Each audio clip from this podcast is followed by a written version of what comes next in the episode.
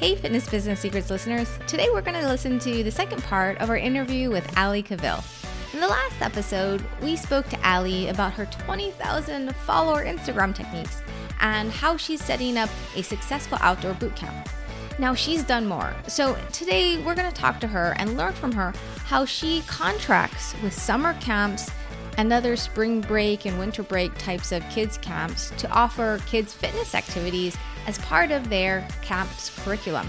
Since she's a traveling instructor and she's providing the class, she also technically needs to provide all of the equipment. So, what does she do when she has up to 40 kids in her yoga class? We'll find out how, what her solution is. Next, we're going to learn how she can even charge up to 500 Australian dollars, which is about 445 US dollars for each session that she teaches. If this makes you excited, great, because Ali is also going to tell us tips and mistakes to avoid if you wanted to also offer kids fitness activities to kids' camps. Stay tuned. Fitness coaches get more clients by learning the secret techniques successful trainers and gym owners are using to grow their business in person and online. Create multiple streams of income by training clients online, selling challenges, and growing your membership. This is the Fitness Business Secrets Podcast, and I'm your host, Christy Oshita. I've built two fitness businesses to about a half million dollars each by improving marketing, sales, and operations. Let's grow your sales and your clients. Before we get to the show, I wanted to talk about how kids' fitness could be a great fit for your business, like how it is for Ali's. The key is to figure out what angle and business business model that you will do. I highly suggest a business model like Ali's, which contracts with some type of school or organization to offer your services directly to them. So, public school offerings could work also, but I would place a big bet that you would make a lot more money offering your services to private organizations such as private camps or private schools since they are paid directly to you know, entertain and educate the students. Now, it can be hard, and I just want to give you a heads up that kids are exhausting. You need to be like on it. It's a very impactful hour, and you will leave probably drained because I used to teach a ton of kids' classes. I remember coming home and I couldn't even speak for a couple of hours because of the amount of energy and yelling you kind of need to have. So just want to put it out there that if if the idea of making a couple hundred dollars in an hour is great to you if you're doing this private run service and I think it is is that it can be extremely exhausting. So you have to really love kids and the couple hundred is really going to be a special case not I find I didn't make that much money in most of the scenarios and if I did I'd have to have one or two other instructors. The other thing to keep in mind with kids programming, especially for if you're doing it for some type of day camp, is equipment. Um, getting lots of times these organizations to have that 100 150 or 250 dollars to pay you for coming out is is they give you a lot of kids. You need to you need to be able to handle 40 to even 50 kids and sometimes they'll have helpers like these interns but they're kind of like teenagers. So there's they're not really going to be super helpful. They're just going to make sure none of the kids kind of hurt themselves. So so in my situation i was doing a lot of tennis for kids for the bumblebee tennis in new york city. And so getting you'd have to have a racket for every kid. So it really kind of didn't work in that scenario. But let's talk about let's say some type of nearby summer camp and they're like, oh, great, we would love to offer a fitness program. So you want to choose a class type or curriculum that doesn't involve a lot of equipment. So, like if you do boxing, you don't actually want to say there's going to be boxing gloves if you don't have the money to buy 50 gloves or design it the curriculum where only a few people have gloves and the other people do cardio or strength training. I mean, depending on the age of the kids.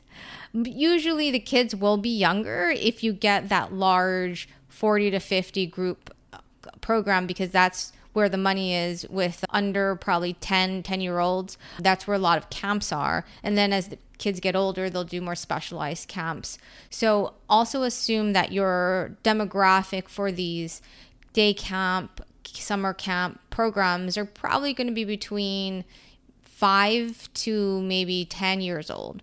Since you now know that if you do this type of business model and you'll have a lot of kids, everything else needs to be based around that. And that's going to go along with the space. So if they give you like 40 or 50 kids and the space is really small, you have to check it out because that'll totally change the type of curriculum you can do. The equipment, it might be too dangerous if there's too close to each other. What is the backup space in case it rains? You definitely want to make sure there's a cancellation policy. You don't want to be canceled. So you still want to show up and they're going to still make you do activities with them. So you may have to be clear that if your activity is soccer, that the indoor soccer is going to be more like a balloon and you're going to do do- other types of activities.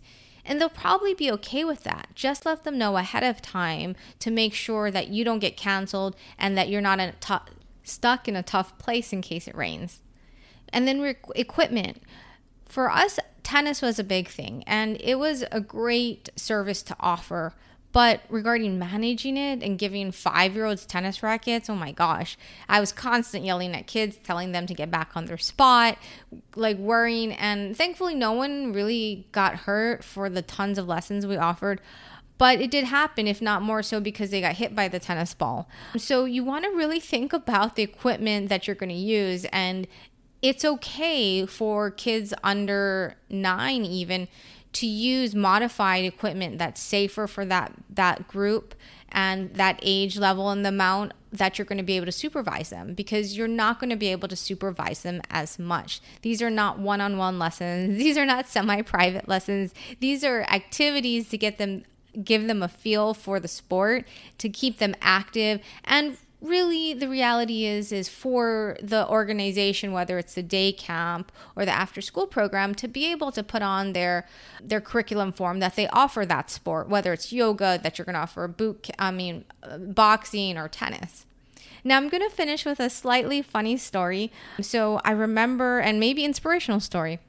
I remember when I first started out, I was in Queens and I was trying to get into some summer summer programs or after school programs and there was a a private school around 14th Street in Manhattan, and I called and called the the, the activities coordinator, and, and they're a very easy person to get in touch with, and they do want to offer good programming. So it's it's not a hard sell. You just have to follow up and actually execute and offer a good a good service, uh, a good curriculum also. And so she finally said, "Okay, send me over something." So I was like, "Okay." So I got to, I spent like a whole day trying to get, put together a really nice brochure. I put a picture of someone jumping with a tennis racket and the school, and I put all the I wrote out all the benefits. And then she's like, "Okay, well, how much are you going to charge?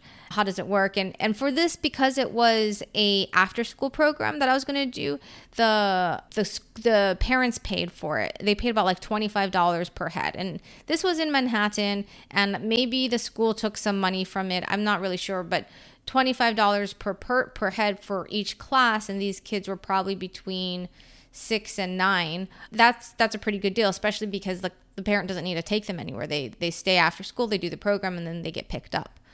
So, I had I did this program for a couple years, but I remember I think it was a second or third year. It was a hard program because tennis is hard to teach, especially in these big groups and the kids are extremely tired after school and and because we got paid per student we wanted to make every student happy for sure. And so this wasn't um, like a setup with like the 40 kids. This was like a private you know it doesn't have to be perfect tennis but it still needs to feel like tennis and you need to keep the kids active entertained.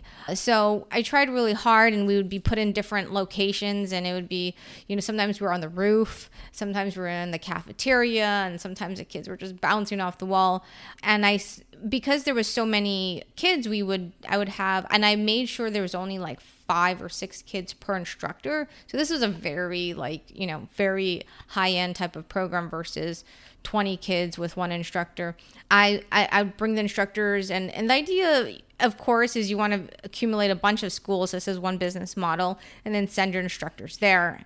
And we could get on that whole topic real long, but the, if you ever shoot for that idea, just just make sure you got the curriculum down because it is very very hard to send instructors just unless they're fully trained, love kids, understand child development to these schools and be able to manage these these rambunctious kids into playing a sport that they're you know it's not even the best like setup. It's it's hard. So just keep that in mind if you want to scale your program.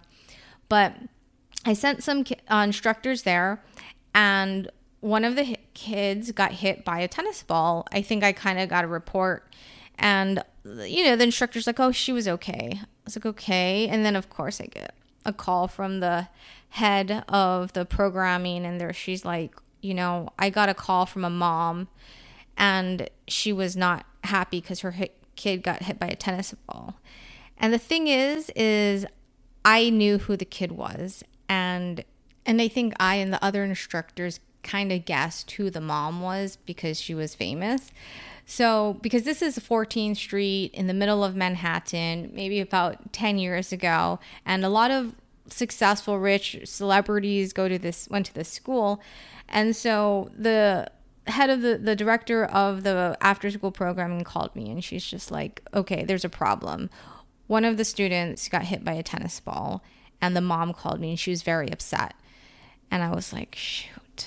I was like, "Was it was it Liz?" And basically the mother of Liz was Julia Julianne Moore, the actress, and I was like, I don't think I even said that, but we both knew that that's not a fun conversation to have to apologize to this big celebrity about their daughter getting hit by a tennis ball. So that was super stressful. So fortunately, you hopefully you won't have to deal with that kind of thing, but the the dangers from equipment and space and whatever activity you do offer is real. But the profits are real. It's very profitable. It's reoccurring and there's no rent. So hopefully that's helpful. And now Allie's going to tell us how she runs her kids' business.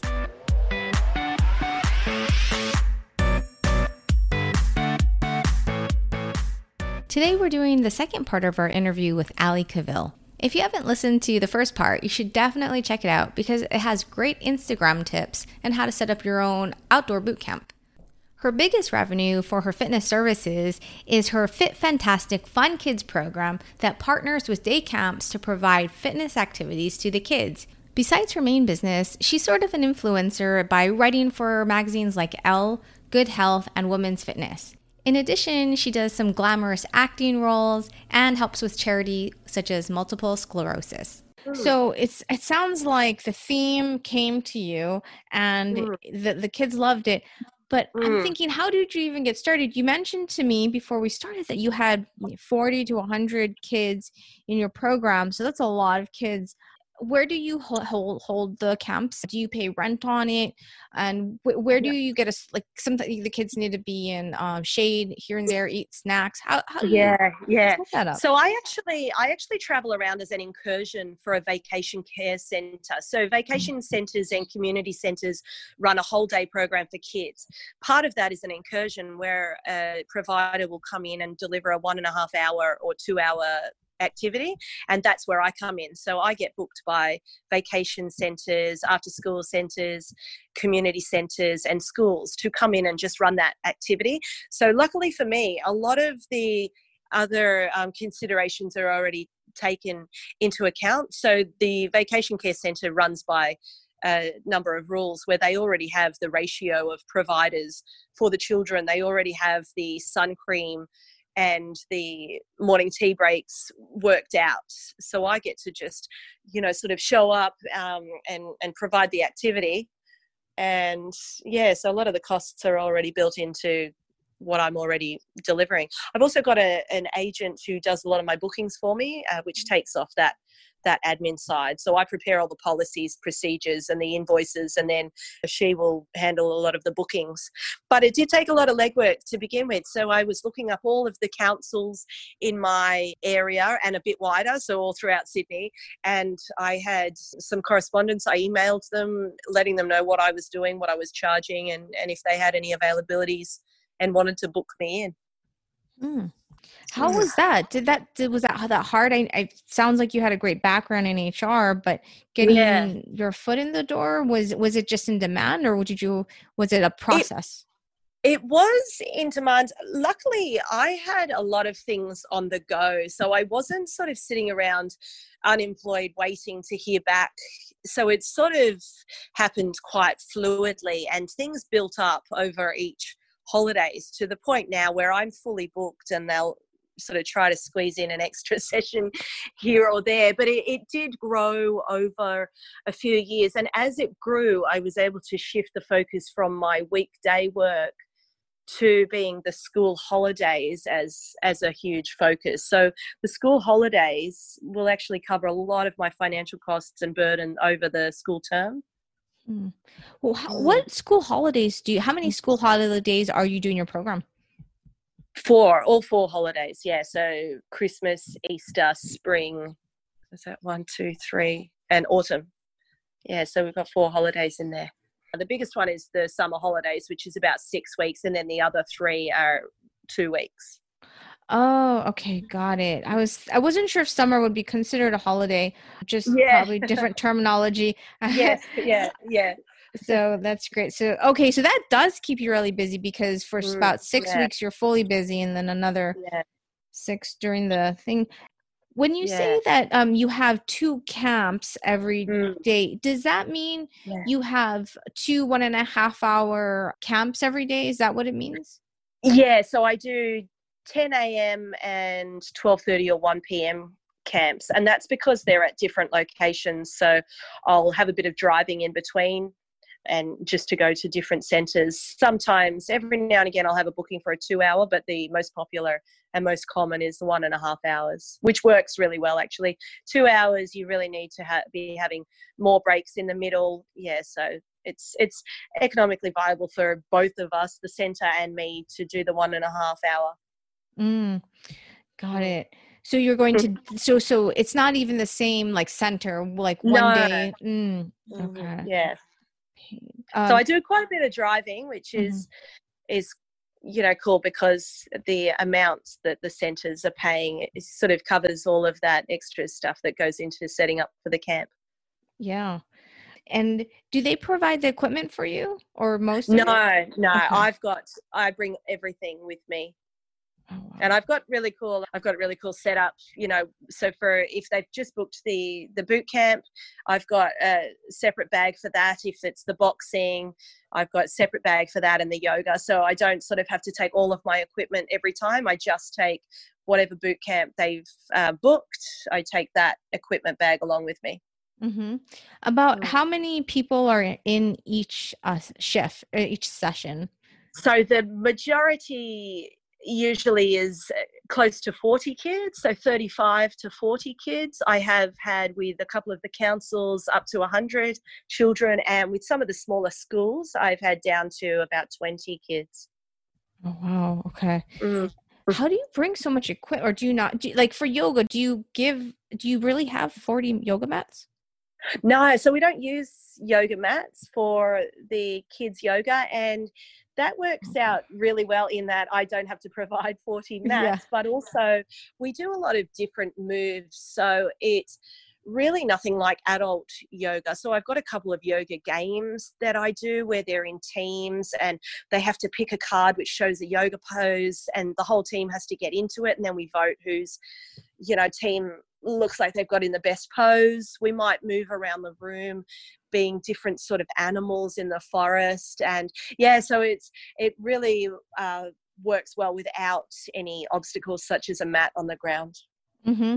yeah that's really cool so anybody mm-hmm. who's interested in getting into kids yoga or you know, the this type of setup they don't need a lot of equipment it's a uh... no they don't and you've got to be really imaginative and creative and know what's what works with kids so i've sort of designed a lot of my own little activities that I'll do with them and it's based on all the breathing within yoga you know so we're maybe we're blowing little cotton balls along the ground you know to work out our breathing and different types of breathing and and it it sort of um, mimics some of tai chi as well so it's really good using your body to get into different positions and to replicate things out in in our atmosphere and our environment such as water and waves and ocean and skies yeah mm. neat for the boxing kids camp do, mm. do you also not really ha- need equipment for that i actually do so i was doing um, some high school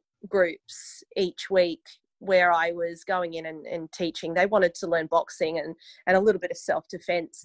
And so I actually, over a few years collected enough boxing equipment that I can have 40 kids participating. So 20 gloves, 20 sparring pads.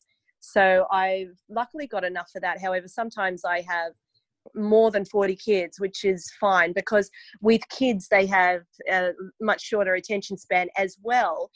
They're happy to wait or do something else while other people are boxing. So I can have three groups, for instance, or three people to a team, um, as well with the littler kids. So ages five and six, they they're quite good without without gloves and we do a lot of shadow boxing and, and moves like that maybe we do some kicks um, some knees some yeah so so i've sort of adapted that one over time which has been really cool to see what works yeah okay mm.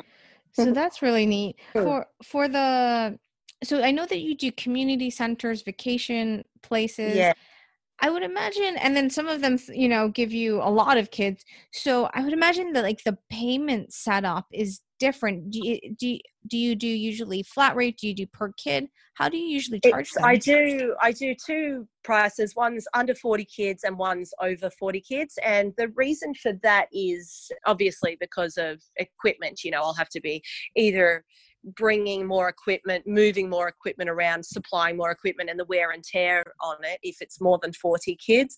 As well, it's just a, a manageable amount and it just indicates you know the the level of coaching required. If it's under 40 i've got quite a system going where I have maybe in my sports boot camps I've got four teams of 10 so that that anything lower than 10 as well works really well but when it's over that I've got to put a little bit more time into preparation perhaps sometimes we do uh, splitting so 45 minutes for one group 45 minutes for another group so then i've got to arrange that yeah so mm. so the prices having it over 40 does um, allow for that extra preparation and delivery effort yeah. that i've got to put in mm. I would imagine i'm amazed that you can even manage 40 kids that's a lot of kids okay so i'm impressed that you you mm. nonchalantly are like 100 kids uh, I actually love it. I, I was surprised at how easy it did come to me but i was always even growing up as a kid i was the resident babysitter for every neighborhood child or every business friend of mum and dad's that had kids and they wanted to go out for dinner you know? So I, I was that one that still to this day people leave their their kids with me or their kid will run up and and the parents remarks will be oh the kids love you. So yeah it's i enjoy it and they enjoy it. So it, it works really well. Yeah. Do you do anything special for the end of like the summer program? For the summer pro because it's a different center every time, it's it's every camp I do we finish up with really cool little activity and it requires no equipment at all. So I just get them um, in a little group, they've got to run around and, and give 10 different people a high five and then 13 people an elbow tap and then you know 14 or 15 people a knee tap and then we all sit down together and clap so so yeah i sort of do the same thing to finish off every every camp that i do do you have yep. the same group of kids every week at the same time like wednesday afternoon or is it a different no. group yeah, it's a different group. So, for example, my first week of the Easter holidays, I was booked at uh, Castle Hill Vacation Care Centre. I might be booked at, you know, DY, Cromer. Yeah, so I, I don't see the same kids each holidays. I might see them the next holidays if I'm back at the centre, the same centre again. Mm. How about for the mm. summer? Since you have six weeks. Yeah, no, because for the summer, each center so if i each center you know likes to book in one activity once only and and that just seems to be the way it is with a vacation care center so when a parent is uh, paying for their child to attend they like to see different activities I every see. single day yeah so for example they wouldn't send them to the same zoo or the same movie yeah. or yeah so it, yeah unfortunately it's not per holiday there's no real repeat business but you will be booked for the next holidays which is cool it's my first year of doing the different camps, the yoga and the boxing, as well as the other camps. So, mm. you know. I'm really hoping that might that might increase the repeat business per holiday.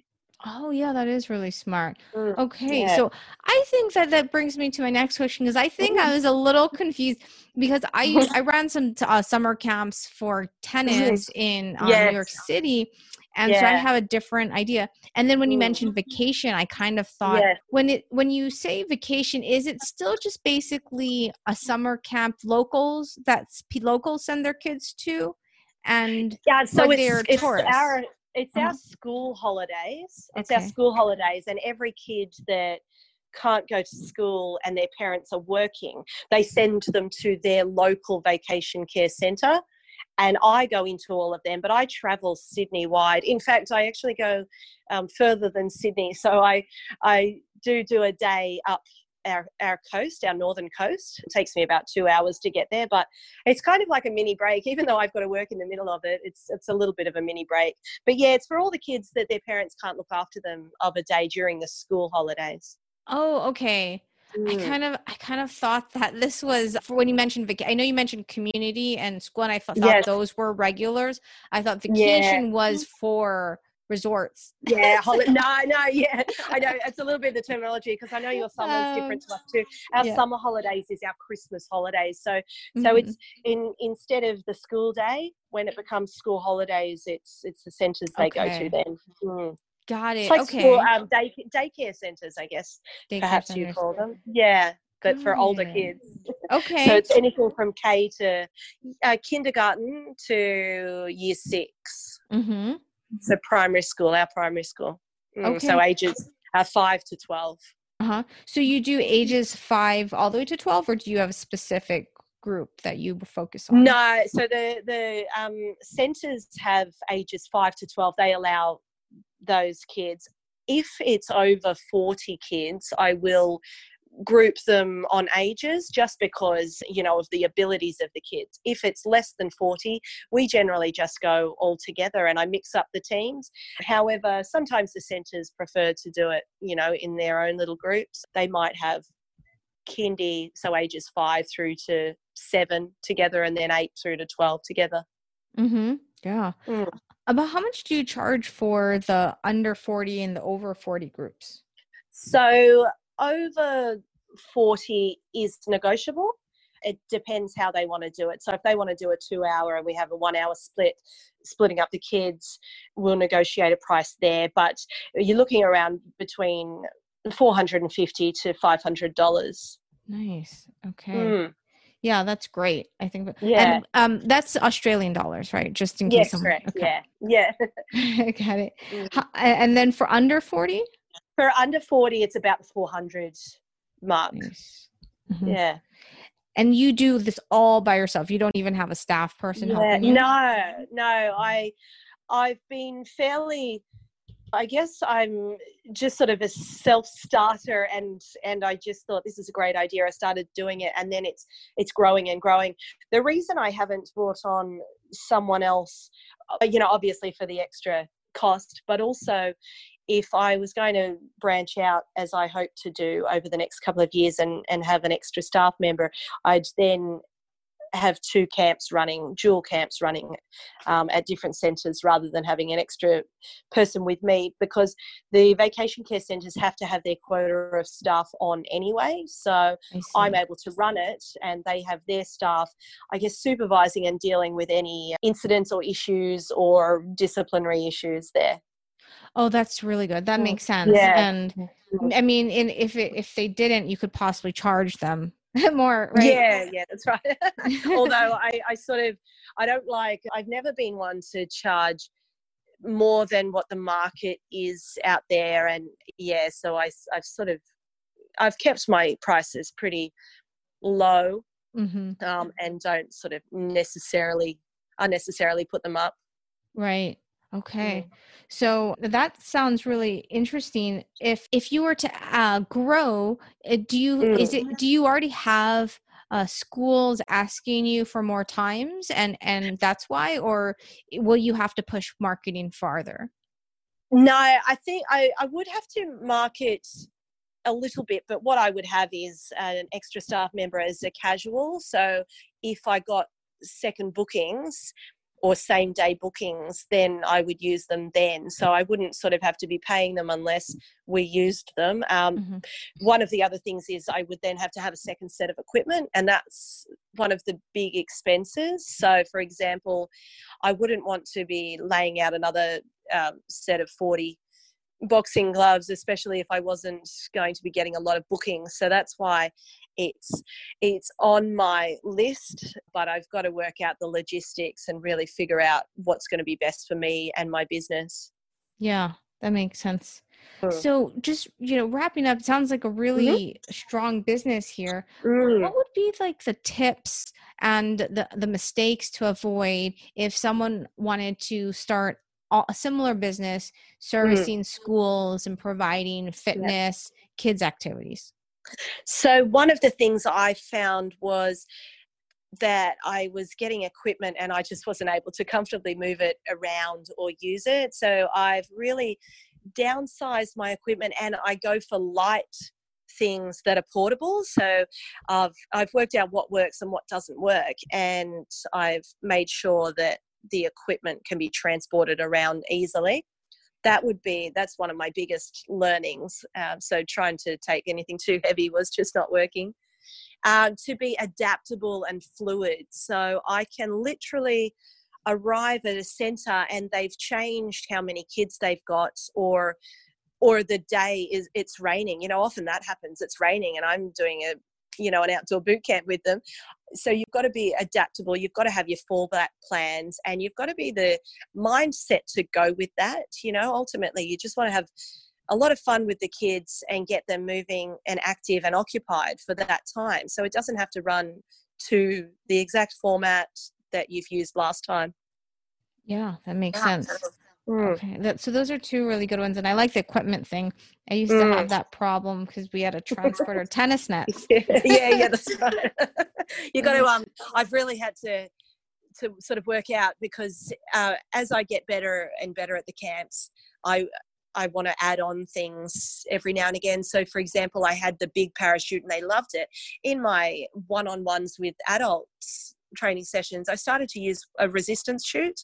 The kids loved it, but the one that I had was adult size. So I found online these little child size resistance chutes. So I, I brought them along as well. And I've used them a lot of the time if, you know, we've got some extra time at the end or if there's a smaller amount. People think the big big groups are the hardest but actually sometimes it'll be the even smaller groups because you run through every activity so much quicker and then you're mm-hmm. sitting there thinking what will i do to finish this time so yeah so you've got to have uh, things that'll work if you've got time left over, or things that'll work if some of the activities you do just do not work with that group of kids.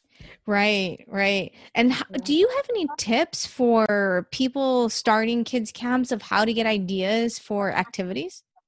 Yeah, so I've just done a lot of research online.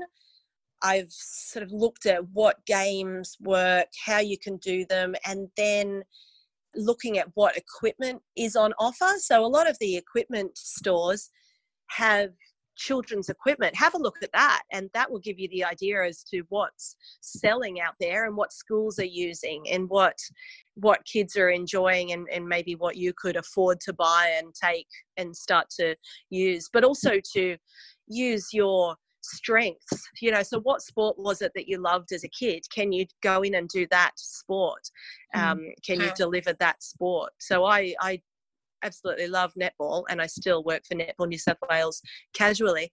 But I decided to do a few of my little relays and games using netball bibs and, and netball balls. So, yeah, so use your strengths, draw to your strengths. Yeah, I love it. That's awesome. Well, this has been really helpful. I think it's a really great framework for anyone who wants to grow their fitness business in this in the kids direction. Um, mm. If anybody wanted to reach out to you, how how could they contact you? Yeah, so my Instagram is Ali Fit Fantastic, A L I Fit Fantastic, and my Instagram, my Facebook is Fit Fantastic. So they can reach me online. I'm always on there. That's awesome. Well, you clearly have social media uh, skills mm. with 20,000 followers and a really exciting growing business. So I'm excited mm. to hear how it goes, and I'm sure you'll have a big staff um, in the next few years. Yeah, thank you. It was amazing to talk to you, and I hope you and all your listeners are going really well today. Thanks. Appreciate it. Thanks so much, Ali. Thank you. See you later.